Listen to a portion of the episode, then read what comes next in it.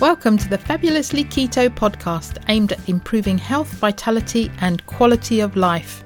Eating real food in a ketogenic lifestyle. I'm Jackie Fletcher and I'm based in the UK. And I'm Louise Reynolds, an Aussie currently based in Bangkok, Thailand. Each week, we will be bringing you guests who share their stories and discuss a range of topics which we hope will improve your health and well-being. Many of the guests, like us, came to keto for weight loss and have stayed for their well-being, numerous health benefits, and because they are living their best lives. We hope you will be inspired to incorporate these ideas into your own health journey so that you can feel better than you ever have before. Thinking about starting keto? Take a listen to episode number two What is Keto and How to Start.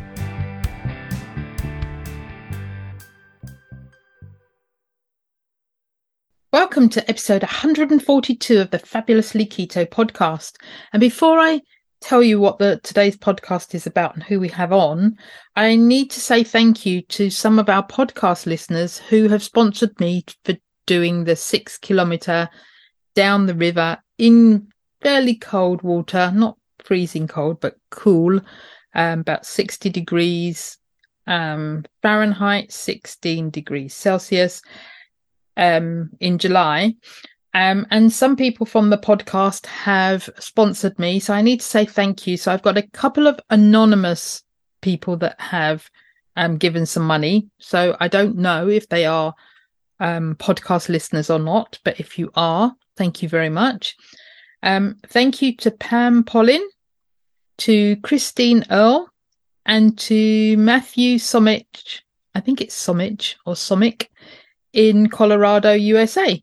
So thank you all for sponsoring me. It is very much appreciated. And all the money is going to Level Water, which is a charity which is raising money for disabled children who um, who want to learn to swim. They're helping them learn to swim. So if you'd like to sponsor me and haven't yet, that's at www.justgiving.com forward slash fundraising forward slash Jackie dash Fletcher two, number two. Um, thank you very much. So let's get on to today's podcast. And today's podcast is slightly different to um, many that we've done before. We have done something similar in the past.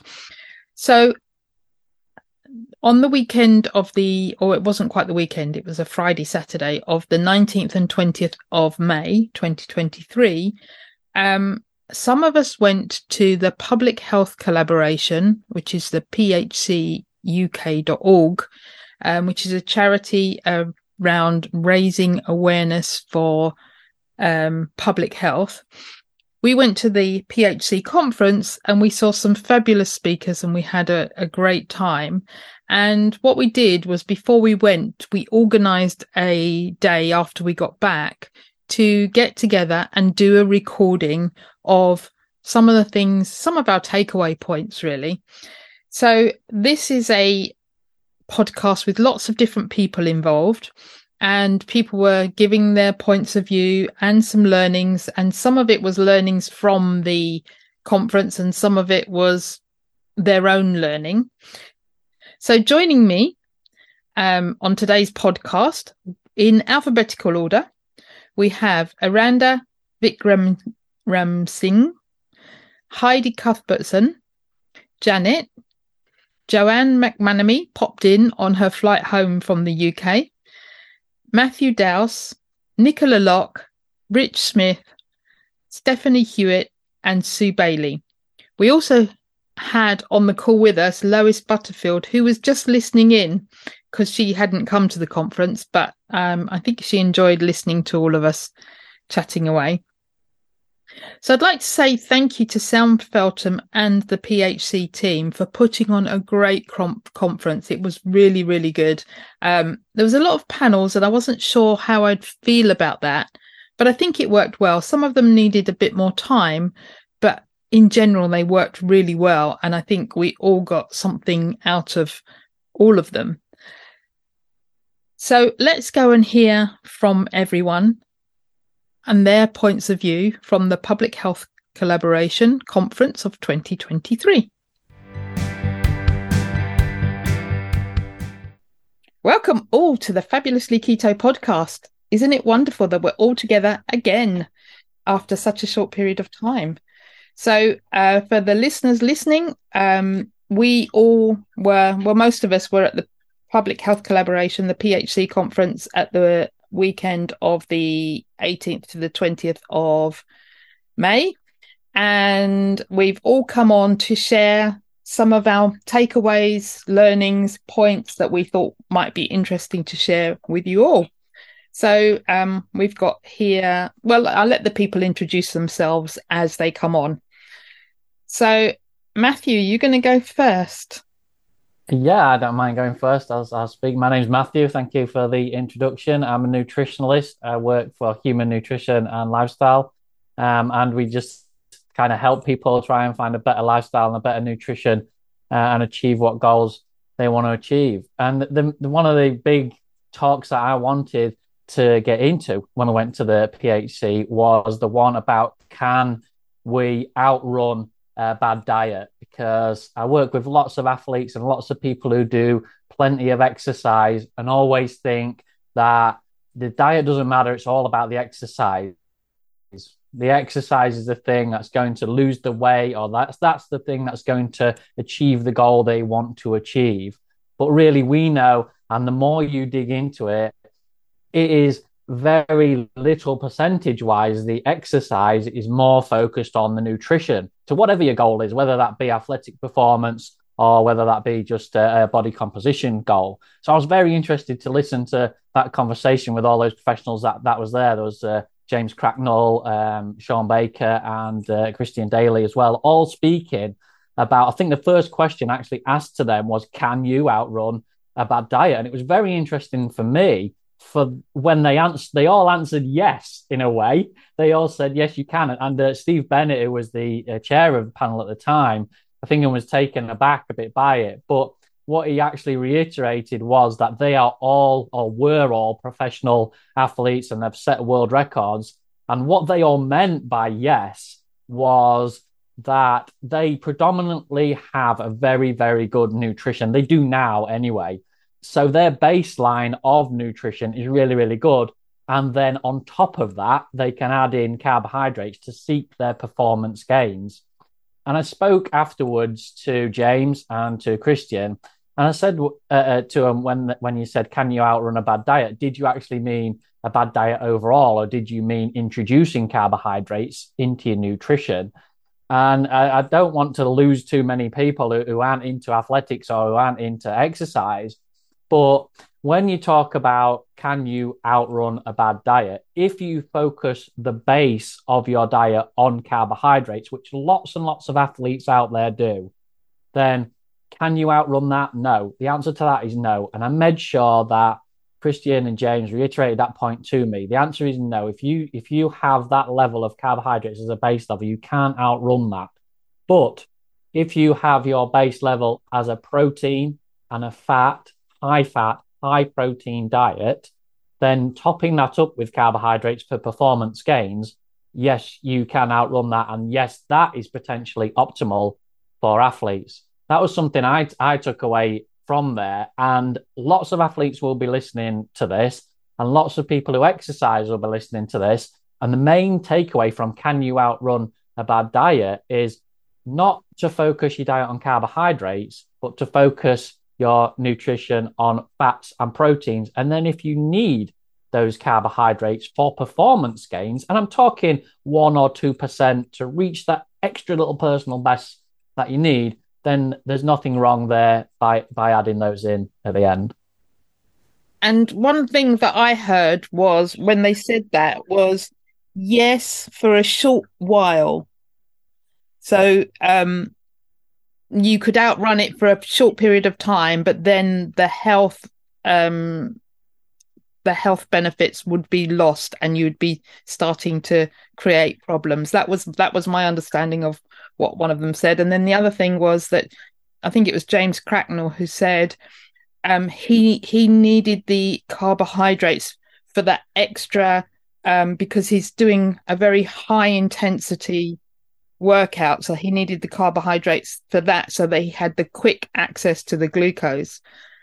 That yeah, was... I think I think the takeaway of it is um, what are they doing as a base level, and where is the base level um, of your nutrition coming from? If your base level of your nutrition is coming from proteins and fats, then the extra bit of carbohydrates on top to get to the Olympic level and the world record level that some of those athletes are at, then in that sense, yes, carbohydrates are okay in a can you outrun a bad diet sense. But if you are mostly, which most athletes do, carbo loading and, and relying on carbohydrates to get you through every exercise there is, then that's going to catch up with you. That's what's the short term of it. So you know, the takeaway is sort out your baseline nutrition first. Yeah. And Rich, do you want to add something there? Because I know that you are a professional or have been a professional athlete, so you might have a comment on that. Yeah, for sure. um, thoroughly enjoyed the weekend. Um, apologies, I didn't uh, didn't introduce myself. I'm Richard Smith uh, nutritionist also uh, from the Keto Pro. Um, ex uh, type 2 diabetic, uh, used to be clinically obese, amongst other things, but through diet and lifestyle, I managed to become British and European champion at a professional level in the world of men's physique bodybuilding. Um, recently followed the path uh, that Matthew uh, follows quite regular, cycling and running. So quite new for me, which is why I'm wearing the vest. I've just been for, for a run uh, but only a few months into that. But part of what I do is I work with um, not just people who are overweight and suffer with diabetes, uh, heart disease, uh, cancers, etc. We work with a, wide range of, of people, um, but we also work with semi and professional athletes. Um, now, can you outrun a bad diet? I think what Matthew has just said is is 100% spot on. Uh, I think ultimately, if your diet is is bad, you cannot outrun a bad diet. And I think what Matthew was alluding to is as long as your base is predominantly healthy, uh, and by that I mean uh, contributing mostly from from proteins and fats, then then you can get away with a little bit of carbohydrate. The question is, do we need it for that extra performance? Um, I, I, would argue no. Uh, I think some athletes can put it in to get that extra percentage. Um, now we look at things like VO2 max when when we're competing, and the general consensus is that you cannot perform uh, at a high level of VO2 max for an extended period of time without carbohydrate, uh, but you can.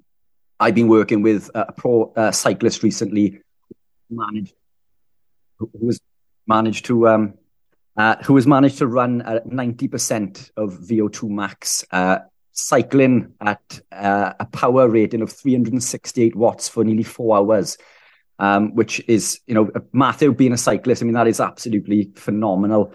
Uh, and he is relatively new to, to being ketogenic, but we can upregulate certain systems and enzymes and pathways within the body, in particular, uh, carnitine palmitoyl uh, transferase and MCTs, the monocarboxylate transporters.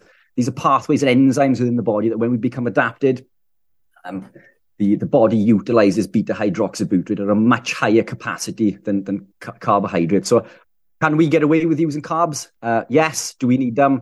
I don't think so. Um, but in answer to that, I think fundamentally, can you outrun a bad diet? No. If your diet is poor, um, you are not going to outtrain a bad diet. Diet is 80 to 90%, I think, of, uh, of health and well being. I believe that that should be the foundation. I work with lots of, of clients who have no interest in doing any form of training or gym work whatsoever, and they live um, healthy, um, fruitful lives through doing no exercise whatsoever, purely by removing you know those those detrimental foods, those those foods high in lectins and, and oxidized omega sixes, um, you know, re- reducing those grains and, and excess carbohydrate. Uh, I think that you know we can we can live uh, a super healthy life without having to do any training in the gym. If you want to do workouts in the gym, fantastic. That's only going to further enhance your health and well-being. But um, nutrition nutrition is key, and I think as we all know, fat and protein is is key. Every cell in the body is made of fat and protein. We cannot live without fat and protein. They are essential for life. There is no there's no such thing as an essential carbohydrate. Um, you know, we look at uh, carbohydrates being a macronutrient. Uh, the whole meaning of macro is, is a substantial amount. Um, so for us living our lifestyle, to call a, a carbohydrate a macronutrient is a fallacy because it, it's almost non-existent within our lifestyle. Um, I think Matthew probably adheres to quite uh, a deep um, keto, if not carnivore style lifestyle, such as myself. Um, I consume next to zero carb, uh, probably on a monthly basis. Um, so I consume zero carbohydrate. Uh, all of my food comes from from animal proteins and, and animal fats. But uh, yeah, agree with uh, with everything Matthew said there. I just wanted to uh, jump on the end of what uh, Rich said and really reiterate the point that he was talking about athletes putting up to 90%, 85 to 90% their VO2 max and, and capable of doing so on no carbohydrates. Now, when I talked to Christian Daly, he was of the impression that adrenaline can come into the area where lots of, especially professional athletes and elite athletes, um, can get beyond that, can get beyond 90% VO2 max just with adrenaline. Now, it tends to be a little bit diluted in the terms of professional and elite athletes because of the fact that they're doing it all the time. So they're so used to adrenaline. But it's, it, I think adrenaline is understated in the amateur world of athletes, especially like your weekend warrior triathletes or, or amateurs that I work with. Um, you often find that people perform way, way better in events than anything they can put out in training. And this is the adrenaline kicking in. So people often think they need those carbohydrates. And as Rich said, we don't need them, but they think we need them because of the fact they take them in the events when it is the adrenaline kicking in. And I think adrenaline is something that really needs a lot more research into and can actually, if, if we can do studies on that to prove that, we can really push that 90% without any carbohydrates, but just focusing on the uh, adrenaline hormone. But also, I'm um, correct me if I'm wrong, but when adrenaline kicks in, so does blood sugar. So because the liver is producing the blood sugar so that you can get um, the sugar that you need to your muscles so that you can fight or flee is the main thing. So you know you're you're powered up to to get away from danger or to hunt your food down. So um, you're going to be in tip top shape at that point. Well, it will it will incite glucose, um, uh, but that glucose will come from gluconeogenesis. Yeah, absolutely. So it won't come from exogenous uh, gl- uh, glucose or, or yeah. carbohydrates. And the and the liver will make it very quickly because yes. you yeah. need it to survive. In you know, yeah. if you go back thousands, millions of years, you need it to survive. Otherwise, we wouldn't be here now. Yeah, and, and I think we can definitely tap into that um, when it comes to the professional level to the elite level uh, of performance if we can only get people to again take that baseline level of making sure their nutrition is based around fats and proteins then we can tap in to that evolutionary trait of adrenaline and push elite performances and peak performances even further yeah. i think one one extra there as well that um, it almost seems to be black and white you know when you speak to uh, a carb athlete and you tell them that you are ketogenic, uh, and if they see you consuming any carbs, well, you know, they automatically think that you're not ketogenic because you're consuming carbs. But the beauty of keto adaptation is that we can upregulate all of these systems and pathways and we can become dual fuel. So I can consume an awful lot of carbohydrate and still maintain a ketogenic state. Um, and I found this when I was competing professionally.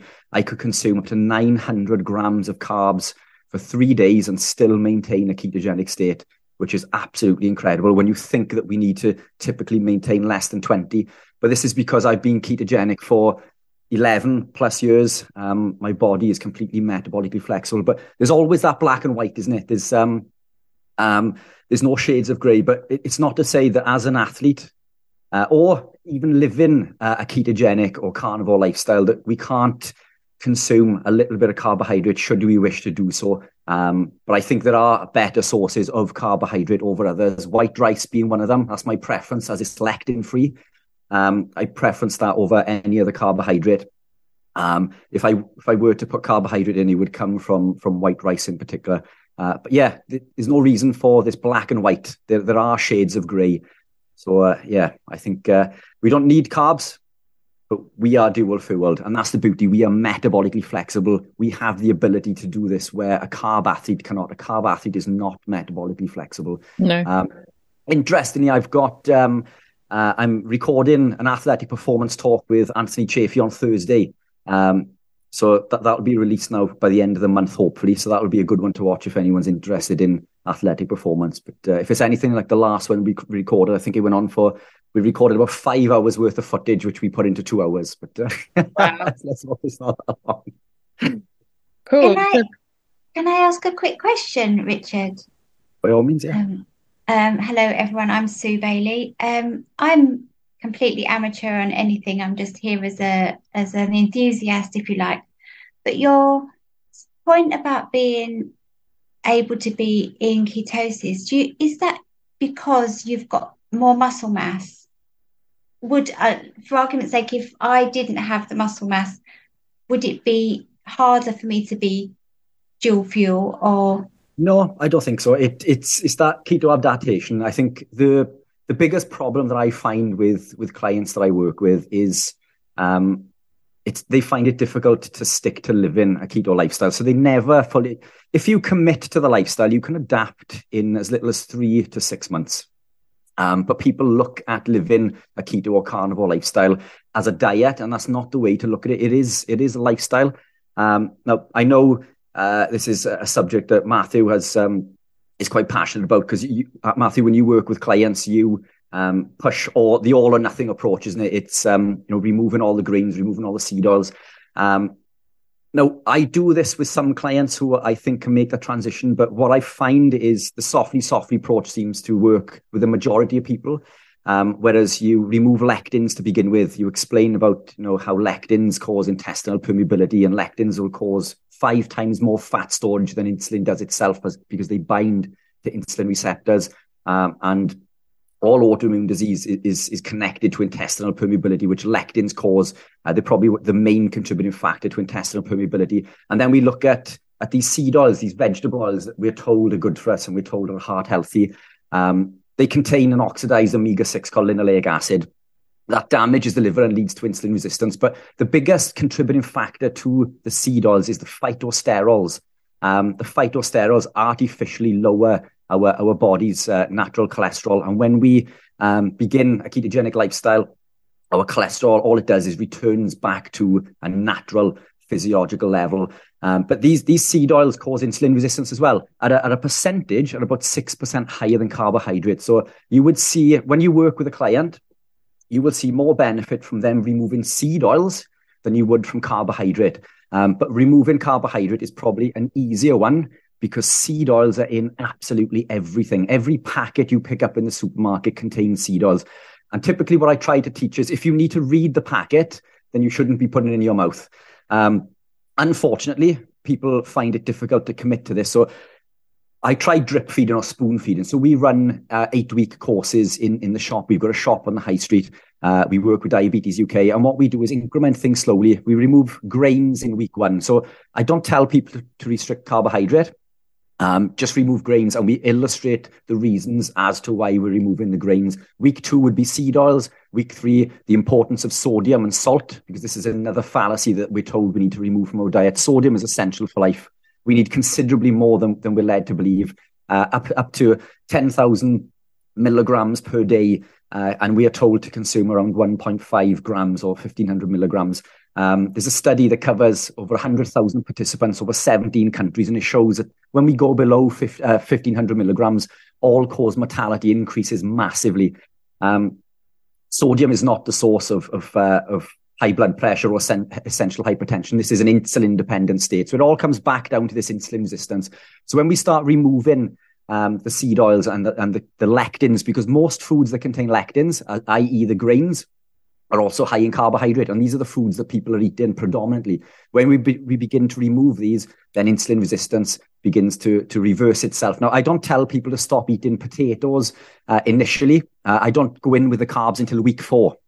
Now, the carbs, uh, uh, to most people's approach, would, would come in week one.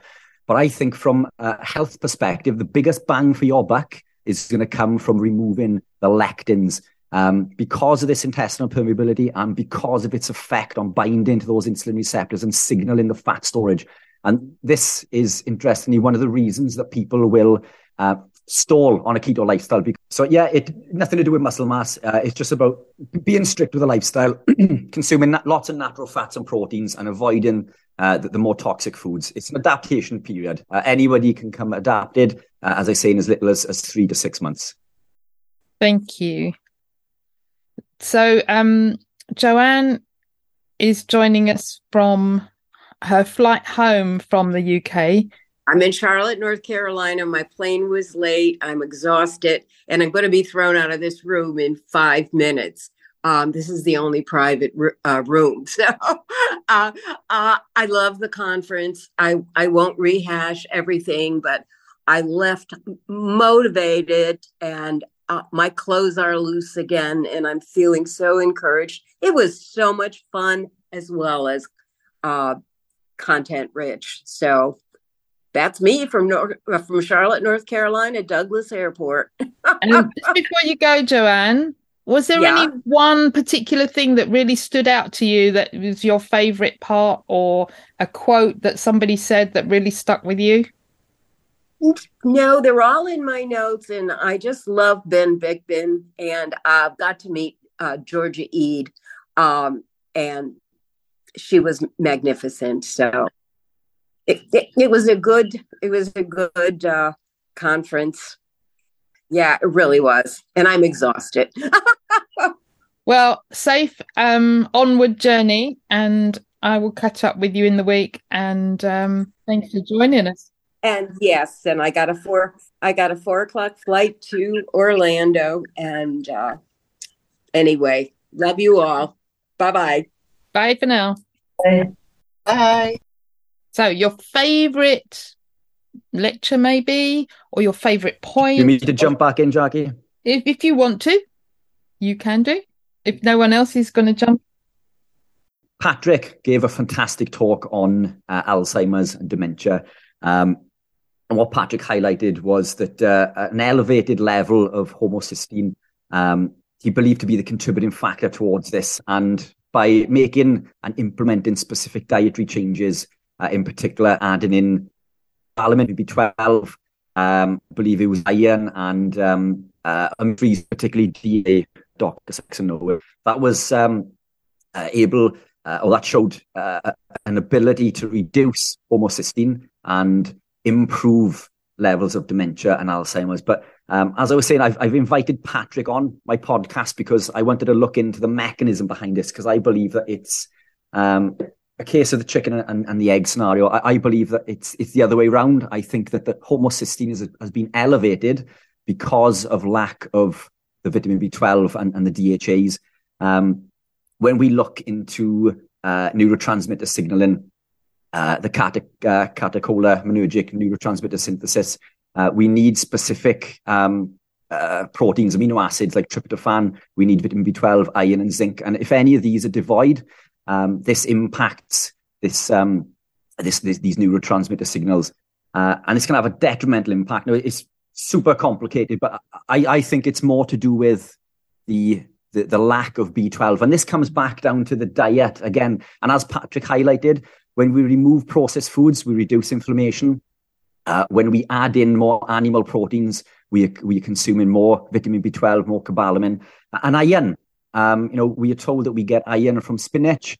Uh, this is what Popeye told us, but spinach, uh, despite holding uh, or you know, containing a high level of iron, it doesn't contain heme iron. The human body needs heme iron. We can only get bioavailable iron from from animal sources. So again, I think it, it just alluded to the fact that consuming real foods and removing these highly processed toxic foods and coming back to a more animal based lifestyle high in, in, in omega 3s and whether this comes from uh, wild fish or red meat because uh, red meat is surprisingly high in omega 3s as well. Um, we can make these these these interventional changes and prevent things like alzheimer's dementia and parkinson's. The, this, the brain can literally be swimming in a sea of glucose but if the brain is insulin resistant it can't um, it, loses its ability to you know, to uptake this glucose and, and, feed the brain. And this is where beta hydroxybutyrate, the ketone body that we produce being ketogenic comes into play. Our bodies ramp up um, ke- uh, the ketone body beta hydroxybutyrate. And this feeds, this breaches the blood brain barrier uh, and feeds feeds our brain. Um, and we, we see this during supplementation of, of exogenous ketones and things as well. But fascinating talk by Patrick. And that was one of the, the, the best talks for me was, was, uh, was Patrick's talk. I found it highly informative. Um, and, and the big debate as well uh, between uh, veg- vegetables or vegetarians and, and, and more animal based lifestyle. I, um, I thoroughly enjoyed that. I thought the evidence from Anthony Chaffee was uh, was spot on, uh, highly evidence based, and um, yeah, it was a shame that he couldn't be there in person to present that. But uh, fantastic presentation for me. Yeah, I picked up on the the the one from Patrick about the homocysteine levels, and actually, I while we were sitting there, I pulled up my last blood test, which was from 2021, and my homocysteine levels were something like 23.5 or something like that were really high. Um, so it'd be interesting to see what will happen now if I have another blood test because I've been I've really upped my protein and really upped my red meat intake. So it'd be very interesting to see how it's changed over the last two years. Brilliant. Yeah, fantastic follow up. Be interesting yeah. to see. What do you think? I'm just going to ask Rich, what do you think about supplementing with omega 3s, as in the DHA and um, EPA? Yeah, I, I know Patrick is a big. Um, he was showing me his um, his stash of omega threes that he was supplementing with. I didn't have the heart to tell him that um, omega threes can become oxidized in the same way that uh, vegetable oils do uh, in as little as twenty days. Um, supplementing with omega threes, despite the best source, uh, is not a good idea for me. Um, as I say, the ox- oxidation happens incredibly quickly. Get your omega threes from your food. Um, salmon, sardines, mackerel is probably the, the best source. Um, but stick to real food. We don't need to supplement with, with omega 3s. I used to supplement with them. Uh, I used to supplement with an awful lot of things, uh, turmeric being another one. I know, Jackie, you know about my thoughts on turmeric. And Matthew, you've probably seen me ranting about the negative effects of turmeric as well. But get these things from, from, from your animal proteins. Fish is the best source, but by a long way. We don't need to supplement with omega 3s. Great. I think if I if I could just jump in there with supplements because uh, lots of people always go on about supplements and and even to the point with supplementing any type of uh, vitamin or mineral or multivitamin, whatever it may be, to get that from a synthetic tablet, your body is going to struggle. However, it's been put together. The, probably the only single supplement out there which could aid you is a vitamin D3 supplement um, and that's because we live in the North Hemisphere, and D3 is, is really a, a hormone. It's not really a vitamin at all. And it, it, will help help us to, to supplement that. But any other thing, even down to like um, what Rich said, like vitamin B12, they're all together in a matrix in food and they all help each other um, when it comes to your body being able to absorb them. So supplements are just no good compared to food. Agree. Multivitamins, complete waste of money. And I'll tell you why. When we consume a piece of meat, it goes through the digestive system and the body takes two, two days to digest and absorb the nutrients in there. And it does so because um, those nutrients are absorbed at different processes, different points throughout the digestive system. A multivitamin, when we ingest it, they compete in for absorption. They fight for the same metabolic pathway. So very little is actually absorbed. This is why when you take an iron supplement, it changes the color of what comes out the other end. Um, vitamin C uh, that we take in supplement form is not vitamin C. Uh, it's it um, it's ascorbic acid. Ascorbic acid is one part of six parts that make up vitamin C. Uh, and when we consume a vitamin C supplement, the body needs to take these other five parts from other parts within the body, um, making us devoid in other places. So multivitamins, no go. And again, coming back to the vitamin D, yeah, I think um, I can see somebody just mentioned creatine. Creatine monohydrate, fantastic supplement. Um, I think everybody should be taking creatine. Um, we can either get we get lots of levels of creatine through the meats, the foods that we eat. I supplement with creatine also. Uh, creatine is fantastic um, for the neurons in the brain. It, it's, it's been proven to make you more intelligent. You wouldn't think it listening to me rabbiting on like an idiot, but it um, it's um, part of it, the, the uh, bodybuilder in the um, you know, think of it as being this person that isn't intelligent whatsoever. But you'd be surprised how many bodybuilders are actually clued up and, and look into nutrition to a to you know to this degree. Creatine monohydrate, fantastic, uh, particularly for athletic performance, but also for the brain. Um, but D3 again, yeah, I think most of that we can. I believe we should get that again from from animal proteins. I know we say that the sun, um, but vitamin D is uh, is, is a sunscreen, and when we go out into the sun, uh, it's synth- synthesized within the skin, uh, and it, it, that's why it's acting as as, as a sunscreen. Um, lots of benefits to vitamin D, but I think most of the benefits that we see with vitamin D are nothing more than a surrogate marker to an increase in nitric oxide when UVA rays hit the skin, uh, it increases nitric oxide within the body, and this is what uh, what improves longevity. Nitric oxide is associated with with improvements in longevity. That increases vitamin D, but vitamin D is nothing more than the surrogate marker. So I think more sun and more red meat. Um, you don't need the supplements, but creatine, fantastic. Right, let's let's move on to someone else's opinion, favorite part. Nicola, do you want to go next? Um, yeah, like Richard just said, I was really looking forward to seeing Patrick Holford. Um, oh, by the way, I'm Nicola. I'm an ambassador for the Public Health Collaboration. Um, yeah, I was really looking forward to seeing Patrick Holford. And I first came across him on Steve Bennett's podcast, which is called Fat and Furious. And when he was talking about Alzheimer's, and I know we were just talking about supplements, and he was talking about the high homocysteine levels and that you should be taking B vitamins if you've got high homocysteine. I think he said something over about 11.5 was high. Yeah. Um, so I started taking what they called like neurovitamins. Um, he's got a website called Food for the Brain, which um, I subscribe. I, I donate £5 a month towards that. So I'm a friend of Food for the Brain and that they're working on Alzheimer's prevention. So I'm really, really interested in that. Um, yeah, I'm not got much because I'm not really an expert on these kind of things. I, I just sort of um, interested in certain topics, and I think Alzheimer's a massive thing at the moment because they call it the type three diabetes, and I think a lot of people think that I suppose like with cancer and Alzheimer's, they're just waiting for them to happen, and they're all things that we're all scared of happening because they. I mean, there was talk about cancer as well, and they reckon that one in two of us is going to get cancer, which is horrendous. And another thing that we're all scared of is Alzheimer's, and to tell people that these diseases are preventable. Um, it's a game changer, but a lot of people won't take it on board if I tell a member of my family that they can improve their risk of Alzheimer's through their nutrition, they think I'm mad. They just think, well, it's just one of those things that happens with old age and we get brain fog, and they, they don't realize that it could be what they're eating is making things worse for them. Yep. That's my experience anyway. Yes, I think people are not interested. They don't want to. They don't want to admit that they need to change something in order to improve their health. Plus, there's that thing about it's in my genes but actually only about 30% of diseases is down to genes. Most of it is down to the the stuff that your parents did that their parents did that their parents did that is handed down. So the way of eating is handed down as well as the genes. So i think when you change your lifestyle you you change your genes as well. You you the epigenetics you you turn a, a gene on or you turn it off. So so was that your favourite talk, Nicola?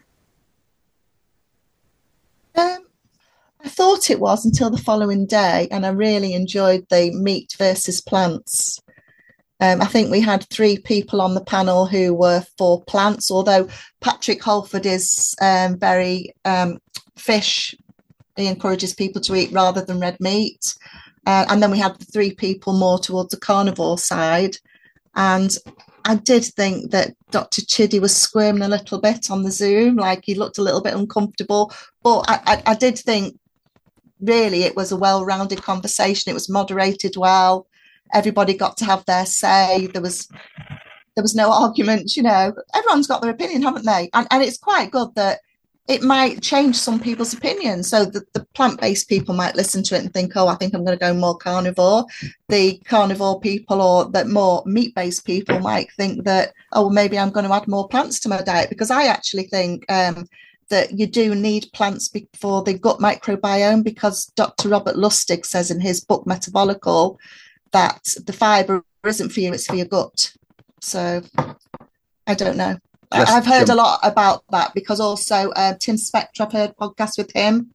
He's very um, sort of like an advocate for eating lots and lots of vegetables and all different colours of the rainbow. And I, I, do stress with vegetables as well that you've got to go organic. You can't be eating the vegetables out of the supermarket that have been sprayed with the Roundup. It's just, yeah. Yeah. Yeah, I think when it comes to vegetables, you're 100% spot on. I, I work with clients from, from all walks. I, I work with vegans and vegetarians um, as well. Um, but when we look at feeding the gut microbiome, um, we look at fiber uh, as a short chain fatty acid, and, and, it is, and it does feed the colonocytes in the gut. It comes into the system, it binds to the colonocytes, and it feeds the colonocyte that it comes in contact with. But before it feeds that colonocyte, it, it breaks down into beta hydroxybutyrate. Um, us being ketogenic, or if, for those of you who are, we have beta hydroxybutyrate running through our veins. It's literally feeding every colonocyte, not just the colonocyte that the fiber comes in contact with. But if, if the short chain fatty acid in the form of butyrate is an issue, then meat or animal based products also break down into short chain fatty acids. They break down into butyrate, uh, isobutyrate, isovalerate, and propionate, which feed the colonocytes at a higher rate than the short chain fatty acid butyrate does from plants. So when we look at fiber, um, plants or uh, sorry, animals is animal fiber. So it's it's just a case of changing the source of that short chain fatty acid. Uh, and our gut microbes are, and they they feed on on what we feed. What we put in is what we get out. And there's, there's two types of phylum. We've got Firmicutes and Bacteroidetes. Bacteroidetes is the predominant one. This is what we find is elevated more in, in healthy people. And people who live a carnivore lifestyle have this elevation of, of Bacteroidetes or Firmicutes. Um, everything we need, we can get from from animal fiber. So we, we need to think of, of, of animal proteins as, as animal fiber. Um, fiber from plants is, is in fact an anti-nutrient. It prevents the absorption of much of the nutrients found. Uh, we look at uh, for vitamins and minerals. Um, they don't. They're actually very poor sources of vitamins and minerals. I know we're told to consume about five a day, but know, we're told when I was growing up, my, my mother told me to consume carrots for, for vitamin A, for retinol. But carrots do not contain any vitamin A whatsoever. No plant does. Uh, they contain something called beta carotene, which is a precursor that needs to be acted upon by an enzyme called BCMO to convert it into the active form of retinol. And it does it so inefficiently, close to zero is converted. And it's the same case when we look at B vitamins. Plants are very low in B vitamins, particularly um, niacin, vitamin B3, pyridoxine, B6. Um, uh, none at all as far as cobalt and B12, um, nothing whatsoever. Kale that we consume for vitamin K, kale contains zero vitamin K. The human body needs vitamin K2 and kale contains vitamin K1. So the human body needs to convert uh, those uh, those K1 into K2. And again, it does it so efficiently close to zero as it did. Um, vitamin, vitamin D we can't get from plants, but we can find in, in, in animal yeah. proteins. Uh, things like um, choline, carnitine, carnosine, carnitine, taurine, all available in, in animal protein. So we don't, I, I believe we don't need plants whatsoever. I've been plant free for close to four years. Predominantly, I, I have the odd plant in now and again, um, but I always feel worse after putting it in. I do feel a lot better when I am strict carnivore. Stephanie, you you were just there for the Friday. What was your biggest takeaway? Um, I really enjoyed Ben Bikman's talk. Although um, I have listened to him podcast, I don't think I've heard quite such an in-depth explanation before. Um, and I something that he said as a bit of a throwaway really resonated with me. Uh, I found it really difficult to stop eating. Uh, if I'm eating eggs, steak, whatever, vegetables, I found it quite difficult to stop eating. And uh, something he said was um, some people are addicted to feeling full. Mm. And that really, really resonated with me. And funnily enough, I've been talking to a woman next to me who would say that she's a low carb GP, and she just looked at me and said, "That's me." And I thought, well, that's that's me as well, and that I found Um, quite an interesting thing to reflect on. And I also really enjoyed Patrick Holford's talk. Um, I haven't come across him before. And I've gone out and bought fish oil. Sorry, Richard. and I've ordered some B12 because um, because what he said made quite a lot of sense to me. Whether I keep taking it, I don't know. But um, um, been listening to you talk, understand what you're saying about um, uh, supplements not being so well absorbed. But surely they must be doing something if they lower the homocysteine in the in the studies that they've done. Yeah, I and, and I believe that to be the case. I, I, I own a supplement store, so I own um, the Keto Pro. Uh, we offer all sorts of, of low carb and ketogenic supplements. I'm I'm all for supplementing. I just think that the predominant um, amount of, of of nutrients that we that we need to take should should come from from natural sources where they, yeah. where they can come from. Yeah. Um, you know, if, if you don't like consuming sardines, mackerel, or salmon, I do. Fanta- fantastic. You know. Yeah. I eat all those. It's yeah. um. I'll try to dig out the study that I found in regards to that oxidation of, of the, the seed oils. Uh, yeah, of, um, I have heard that before, and I haven't taken fish oil supplements before because of that. But um, I thought, oh, 61. I think I'll give it a go. Yeah. Can I just say that generally on the back of that is the fact that they all vitamins and, and supplements and things always show better results because most people's nutrition in the first place is not very good. So if you've already got that base level of good nutrition, then vitamins, uh, extra supplements, like most of us here today talking, uh, uh, have probably got a really good nutritional base. Adding in extra supplements and vitamins, as some as you are, are doing nothing. It's expensive mm. if you like. You know, but mm-hmm. but but the studies do show. Yes, I agree that there can be benefit from them, but those studies generally are on people without great nutrition anyway. Yeah, yeah. G- yeah. Gary Taubes. Understood. Yeah, Gary Taubes uh, describes it as taking sand to the beach. yes, I like it.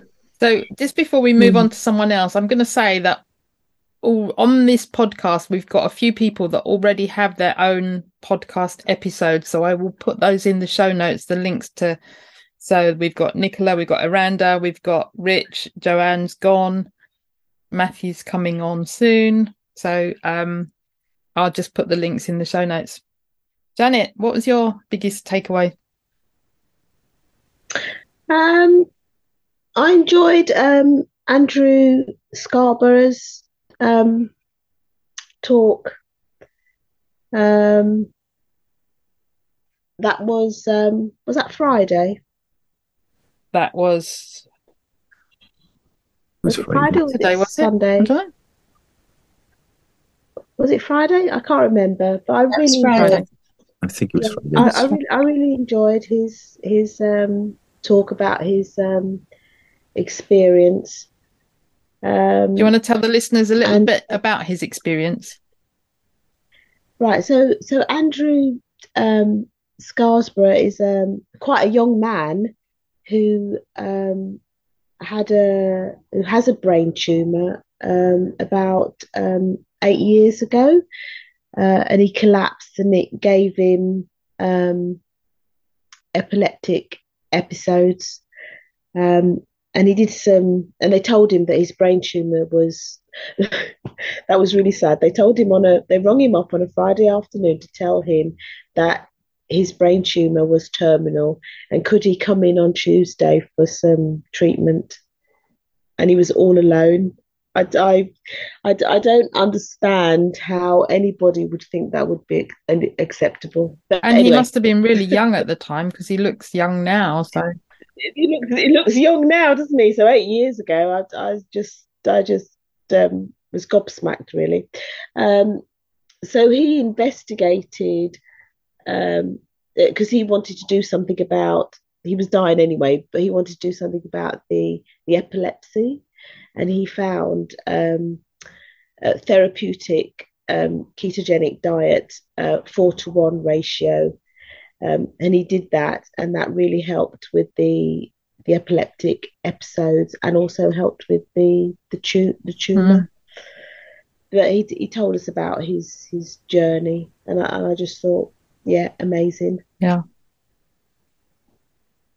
and I enjoy, and I also enjoyed um, that the one that just had me sat there with my mouth open was the uh, woman from paleo uh, Zofia Clemens uh, yes and and and the thing is um because i don't think english is her first language. It's um the tone of her voice didn't sort of get you into it but if you were listening to what she was saying i was just sat there with my mouth open because and and, and I was thinking I'm going to have to go back and look into this because she was saying because normally people hedge their bets they do the standard treatment they take their their chemo or their radiotherapy and then they um, they do stuff with their diet um, and she was she was bringing up all these case studies and research about the fact that the people who do the standard of care die within about eight months and the people who just change their diet are still mm-hmm. alive. Mm-hmm. I just thought, is that really what she's saying? And she kept bringing up these case studies, and I thought, I didn't know that because I know a lot of people hedge their bets. They do the standard of care, they they take the chemo or the the radiotherapy, and then they um, they they clean up their diet quite a lot. So I'm, I'm going to have to investigate that yeah, further. I think I'm just going to because one of my points was I've always wondered if because I'm very um and people that know me know this and maybe some of the listeners have gathered this is that I'm very anti-medication and I have been for a long time. Um and um I've often wondered what would I do if I got a cancer diagnosis because I'm not sure I would take the treatment. And I think what her talk reinforced for me is that there is another option that I could follow if I got that diagnosis and I, you know, fingers crossed I won't have to cross that bridge. But if I do, I thought I felt reassured that there is something I could do that doesn't mean I'd have to go down a medicated standard of care route. And I felt very reassured and, yeah, empowered by that. So, Eranda? Um, I think um, the most powerful one for me was uh, the panel discussion about um, do we need to eat plants? Uh, so you know there were there was Dr. Anthony Chaffee uh, and Dr. Shawn Baker uh, from a carnivore perspective. Uh, there was Patrick Holford from an omnivore perspective. Uh, then there was Haley Wood from Ireland, um, very kind of passionate story about her and her daughter, more kind of plant based and kind of vegetarian. And then there was uh, there was Dr. Chidi, uh, who was who was a qualified doctor treating patients uh, to try and reverse chronic disease using plant-based methods. Uh, I'm Eranda, by the way, um, ambassador for the PHC for um, Harpenden in Hertfordshire. So I, what I loved about that panel discussion was the level of respect uh, in the discussion, and it was a discussion. It, it, never turned into a shouting match. Everybody had their say, and kind of Dr. Campbell Mur- Murdoch did a really great job of making sure that people had equal time. Uh, because I think if I think you stop people hearing what you're trying to communicate if you shout them down. So I do hope that there, there are quite a few people in the plant based space who again about their lifestyle their choices because uh, intentionally the talk excluded ethics and the environment from the discussion that was covered a bit later in terms of the panel discussion about um, are cows killing the planet, which was again my, my kind of second favorite. But I think I was really impressed with the the level of engagement and the level of respect in the discussion. Um, and I'm obviously an omnivore uh, with a kind of animal based uh, kind of bias, if you like, because it just makes so much sense to me. Uh, because I think Dr. Chaffee and uh, Dr. Shawn Baker really broke it down into terms that people cannot easily understand. In terms of, if you want to make a human, we're made of amino acids and fats. Uh, you know, structurally, uh, amino acids, fats, cholesterol. Where do you get the ideal ratio of those uh, in nature in terms of things that we eat? And it's animal-based foods it's animal-based food, and there's the discussion around kind of uh, gastrointestinal distress. Uh, you know, I, I, didn't think Dr. Chaffee had a very strong answer for that because you know people with gastrointestinal distress, uh, you know, ulcerative colitis uh, was I think what they were discussing. Um, quite a few of those patients do really well if they go on a low residue diet that's highly nutritious. And what diet is that? that that's animal based. Mm. With hardly any fiber, and there was all the evidence that Dr. Chaffee brought out about uh, people with uh, sort of um, constipation, chronic constipation, and the patients who did the best eliminated all fiber uh, I think Dr. Paul Mason from Australia, I think he, he he does a really good talk on this, where he puts up a chart and he shows the the levels and gradations of the level of fiber that patients take on this study, and um, one of the one of the bars or categories, it, it looks like it's a mistake because the it's zero, it's zero in terms of the level of fiber but 100% of those patients completely resolved all of their constipation and gastrointestinal distress. And, you know, with it's clear from sort of the doc, Dr. Hayley Wood, it's clear from her story that herself and her daughter are thriving uh, on a kind of mostly plant based vegetarian type diet, though they do include eggs and cheese. Uh, so she's got a growing daughter and sounds very active and healthy. Uh, sounds like she's recovered really well from all her health issues. Uh, I think my main takeaways from that discussion were sort of um, first of all, everybody agreed let's cut out the ultra processed food. Yeah. Nobody disagreed with that. Nobody disagreed with that. And, and, and the second one is humans quite demonstrably can thrive on a really, really wide variety of traditional diets, predominantly unprocessed or minimally processed kind of traditional foods that people have been eating for hundreds, if not thousands of years. Um, but I think the caveat to that is yes, humans can thrive on a very wide variety of diets, but that does not necessarily mean that you yourself as an individual can thrive on any diet.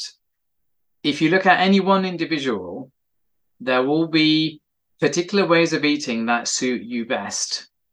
And this is where we, we, we kind of really need to be open to, you know, nobody disagrees about cutting out the ultra processed foods, but just being open to there might be some people who would benefit from adding back plants, whereas other people who are currently plant based and have massive gastrointestinal distress and constipation and ulcerative colitis, they might, and sticking with that because they really believe that they're doing the best things for themselves for the environment, uh, you know, uh, best things ethically, um, they might open their eyes and think, look, I don't feel very well.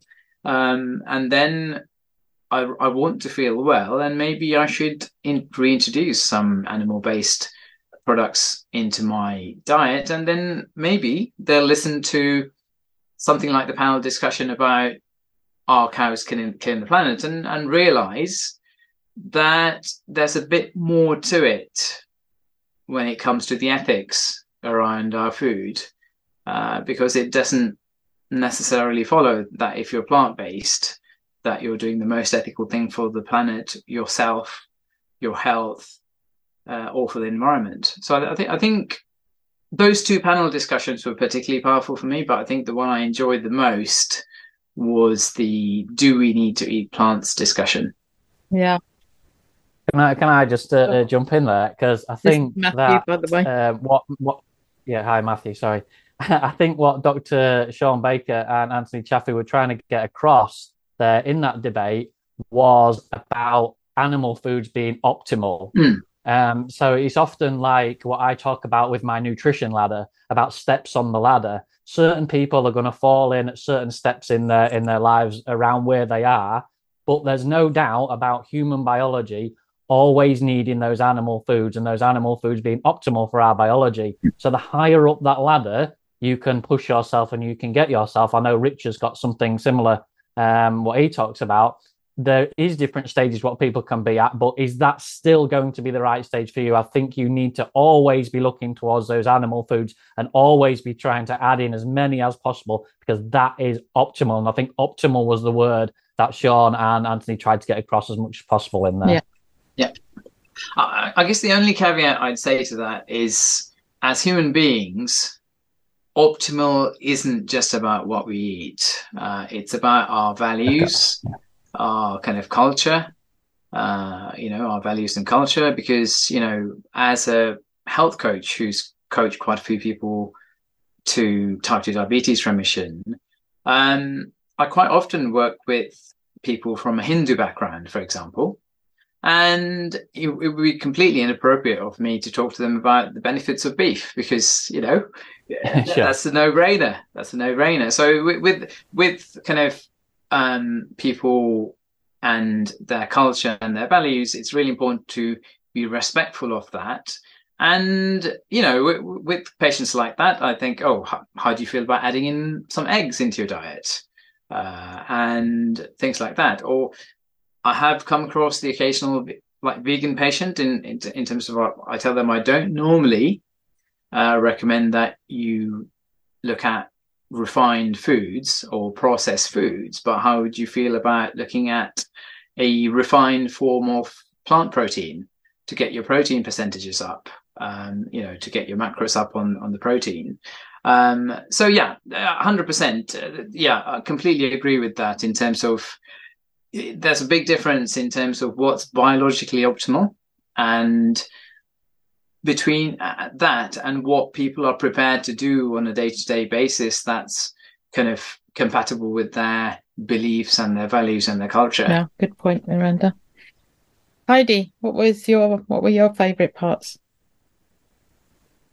Oh well hello i'm heidi. Um i am i've been a low carb ketogenic carnivore um, follower for many years, but I'm just a follower. Um, and I uh, found the conference amazing. The speakers were great, uh, the content was great.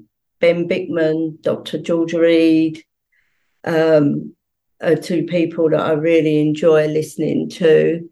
Um, Patrick uh, Holford, I'd never come across him before, and I thought his talk was particularly um, informative. And I was very pleased to have seen a talk like that because I hadn't seen anything like that before um, about that subject. And I was quite, you know, taken aback at how, how powerful the diet is is in treating or preventing Alzheimer's. Um, so it was very interesting. Also, Zofia Clemens, I was very pleased to see um, because the wealth of evidence that they have got there, it, it speaks for itself, really. And I'd like to see more of that in that area of cancer because um, the options are at the moment the radiotherapy and chemotherapy, and people think that's it and that's the best. And that's clearly not the case. And um, I thought the whole whole conference, my mind's still sort of trying to get over it really, was was really good. Um, but I think the general can everyone agrees on this uh, processed food, cutting this out, and uh, the proof now that people have got of the you know of showing how um, changing diet has been so powerful in making people feel well. Um, I really feel hopefully that clinicians and finger and, and people are much more confident in talking about this and offering it. Um, I still think it's perhaps a difficult area because I come home and my children ask me, you know, about the conference, and they're just my youngest son is getting into the health thing, um, and he's he's sussed it for himself. No, he's looked at things and see that it's the carbs, but they still got this um, kind of question of what is processed food and you know where do they go and I, would like to um, I don't know. I, will try and get them to look at the talks, you know, but they're, they're they're sort of just interested with snippets, if you know what I mean. And I'm hoping something will get them. I'm hoping. Um, I want to steer them somewhere, and I steer them everywhere to all these great speakers with all this information, but they they just want to take little bits, I think, in their own time. So I don't want to swamp them, but um, the amount of information, the amount of um, really good case studies and evidence now, and the mental health coming into light, a really important area. I'm so pleased that that's being addressed much more now, and how fantastic, you know, with a diet, a change of diet to help people with that. And the evidence is there so much more. That's what I've I've I've thought. Um, yeah, I thought it was good uh, that it covered that, and there were speakers there to cover that. Um, maybe a little bit more in my own um, personal experience on the menopause and things like that, but then that may be, but you know, a little bit more for women on that, getting into fitness and things. Um, you know, where do they go and you know what's on offer? It, it, um, I know there is a lot, but there's also not a lot, isn't there, when you go out there? So, but um, yeah, I'm confident that uh, it's going forward in the right direction, and particularly that everyone agreeing with the processed food is just a no-no. Um, yeah. So, interestingly, yeah. I've said for a long time this rise in mental health, and it's only my personal opinion, is it comes from the ultra processed foods and the amount that kids are given and we're brought up on, and it's um, completely ubiquitous throughout our whole lives. And I was really pleased to see that Georgia Ede said exactly the same thing. She said, ultra processed modern diet, she believes, is the cause of mental health. Um, so it sort of validated what I'd been thinking for a few years now. Yeah. Um, I have a couple of little things I'm going to say, and then maybe I'll just come back to you all and see if you have anything that you want to add in at the end. Um, so the I, I was really I liked what Ben Bikman said, and he took it from Thomas Seyfried, said that um, if you take the nucleus from a cancer cell and you put it into a healthy cell, that cell does not get um, cancer. However, if you take the mitochondria from a cancerous cell and put it into a healthy cell, then that cell does get cancerous. So that I found that was fascinating. Um, and then the and then he also said anything in health that is growing is not genetic. So if if it's gone up as so much as it has in the last 50 years, that's not a genetic cause. That was what I understood from that.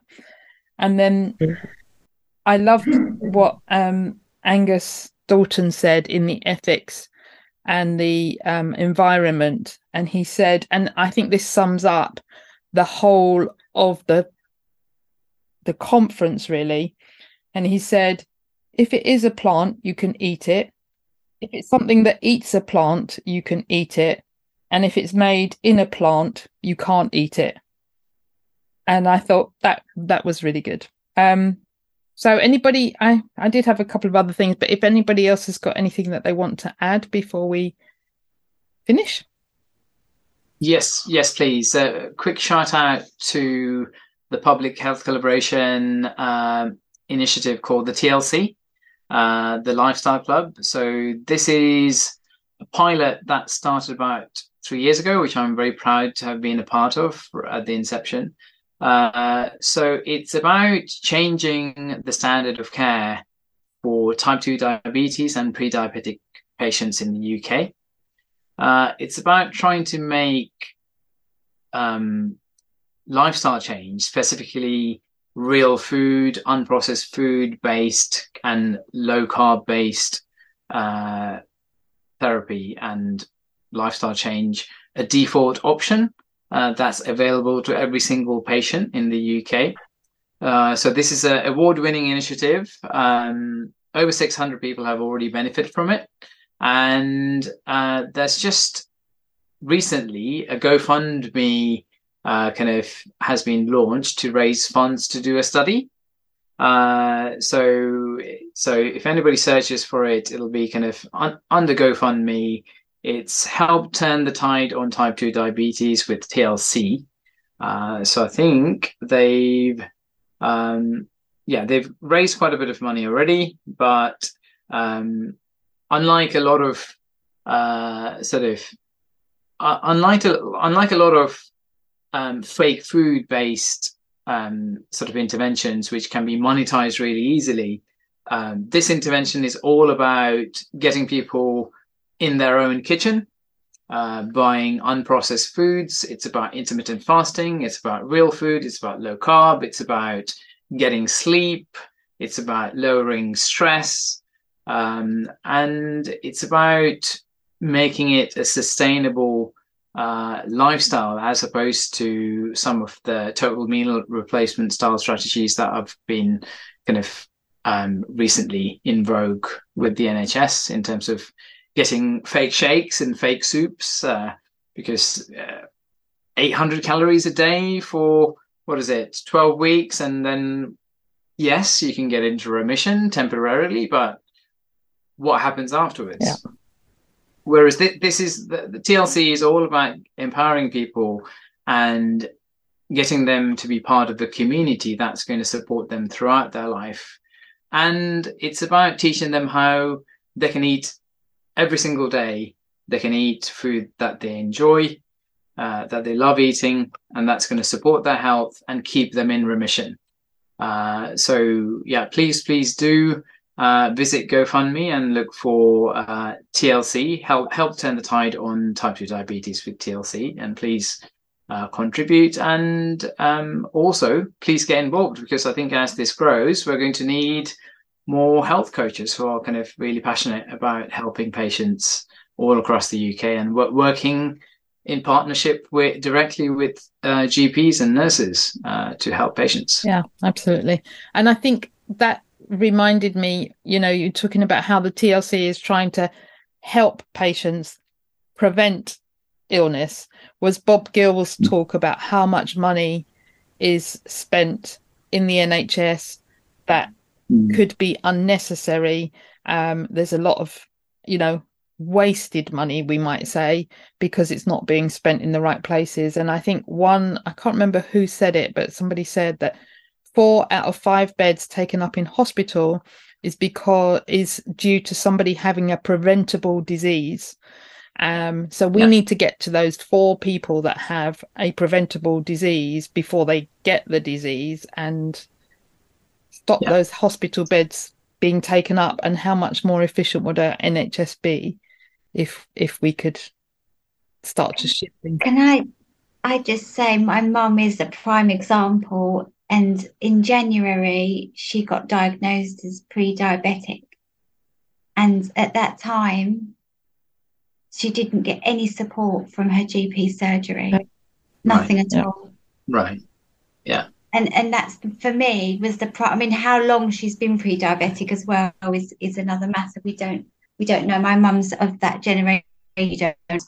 So I was like, and bizarrely, the nurse, mum's very, you know, she would just go, "Oh, okay. She's only because she told me, that, you know, that she's doing something about it. You know, I'm I'm helping her sort out her diet.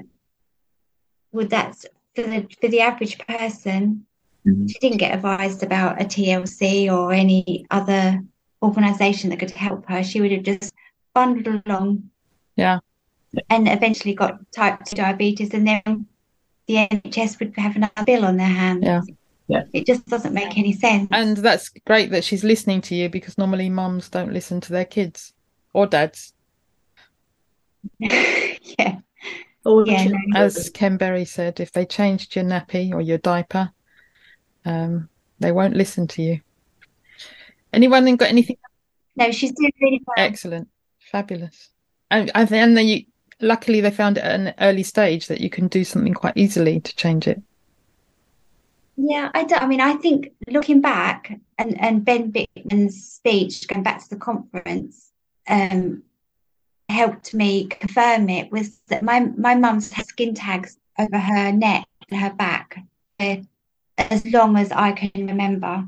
So I would imagine she has been insulin resistant for many, many, many years.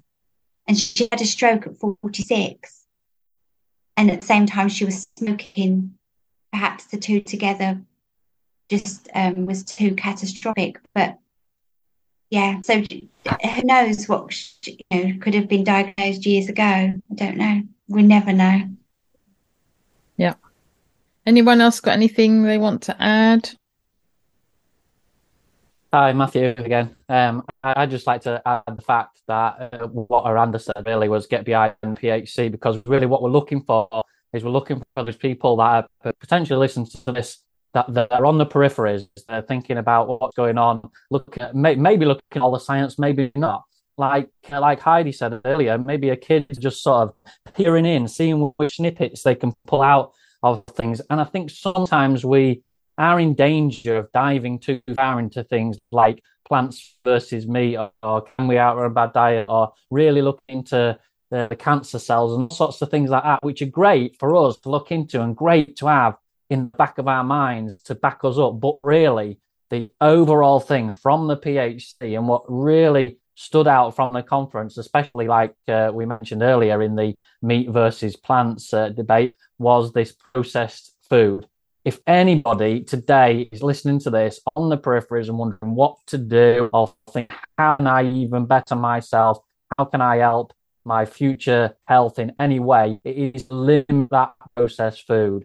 Once you start doing that, then I'm a firm believer of your body will start to give you the signals of which ways to turn. Perhaps, yes, you might turn to a little bit of plants to begin with and then crave some more animal food. And then you might search out a health coach and then you might really start to dive into the science like us. But that first step is reduce the processed food. And that's what the PHC is all about. It's just the real food. So, anybody listening to this, take that away today, please, uh, and go from there. Excellent. Yeah, that's excellent. Yeah. Yeah. Can I And, just say uh, one more thing, please? Oh, sorry, Amanda. And uh, on ultra processed foods, listen to Dr. Chris Van Tulleken's latest book, which is Ultra Processed People. Uh, because I guarantee anybody who listens to that, um, first of all, it's a highly entertaining book. Uh, it's a highly informative book, but also um, you learn about these food like substances that we're all used to eating that our supermarkets are full of. They're food. They are not actually food. They are food-like substances, uh, and that it's a really powerful book. Really recommend it. Mm.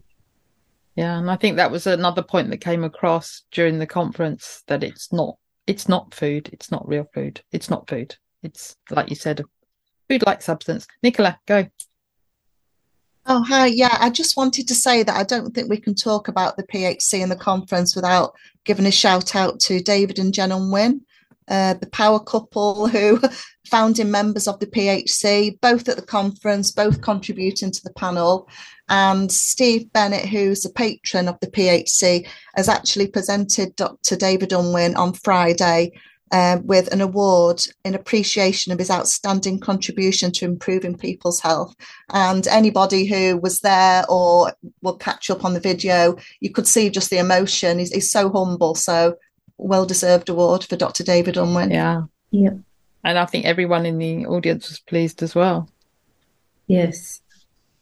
Yes. They do so much together. They've always got time, haven't they? They just seem to uh, never stop helping, which is, uh, yeah, it's lovely. Lovely people. Yeah. Very nice. Right. So, um, thank you, Janet. Thank you, Nicola. Thank you, Eranda. Thank you, Stephanie. Thank you, Su. Thank you, Heidi. Thank you, Matthew. Thank you, Rich. And we had Lois listening in from the USA who just wanted to come in and listen. Well, very good. Thank you, Jackie. Thank you, Jackie. Thank you. Yeah. Thank you very much. It's been very informative again. Yeah, it's a great reminder, isn't it? Of some of the points yeah, people's Yeah. takes. picked up um, on different things. Yeah, fantastic. Yeah, very good. Yeah, thank you. Thank you for the opportunity, Jackie, You're welcome. to listen.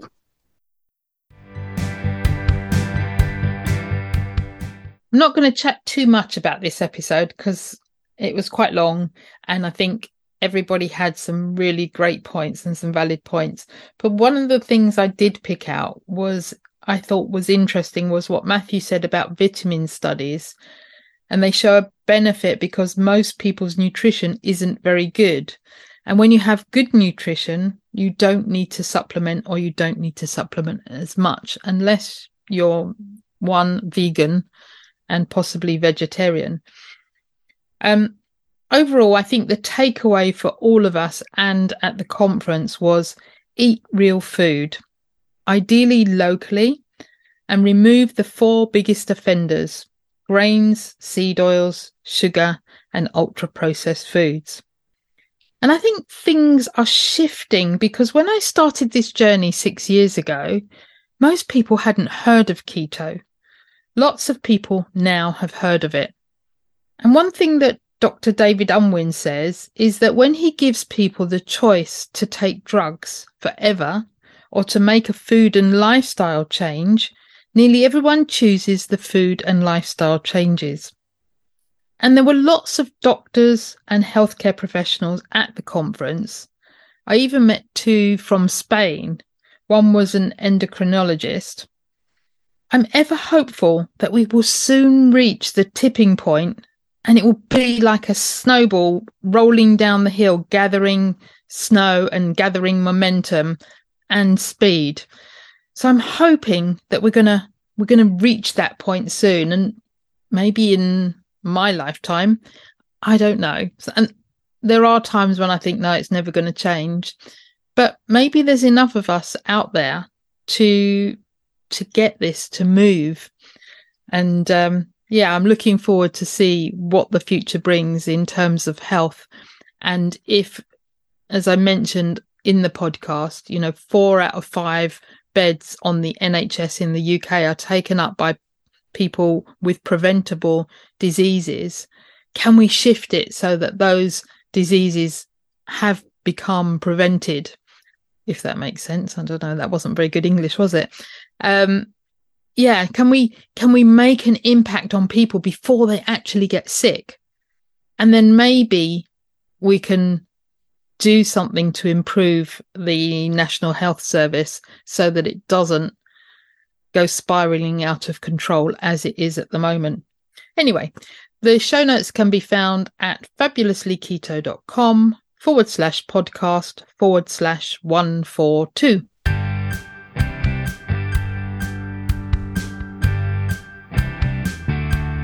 It would be great if you could support us through Patreon. Go to patreon.com forward slash fabulously keto and you can choose the monthly amount you wish. Can you recommend a guest we can interview? If you can, click on the link in the show notes to send us your recommendation.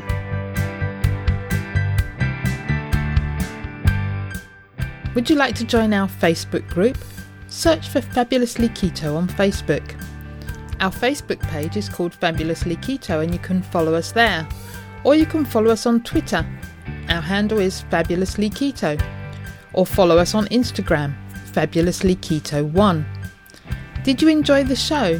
Let us know you listened by tagging us in your Insta story or Instagram post using the handle Fabulously Keto 1 and the hashtag TFKP. All the links are on the website and in the show notes. If you haven't subscribed to the podcast, click the subscribe button. Reviews help us to be found and reach new listeners. Please leave a review of our show on your preferred podcast listening platform. We appreciate you taking the time and read them all. Disclaimer The information in this podcast is for informational and educational purposes only. Nothing in this podcast can be taken as advice. Whether our guests are doctors, healthcare professionals, or not, they're only sharing their own opinions and stories, and this does not constitute a doctor patient relationship. It's always best to seek professional medical advice should you wish to make any changes to your current medication or treatments. Also, speak to your own doctor if you have any concerns about your health or you wish to make lifestyle changes especially if you're taking medication.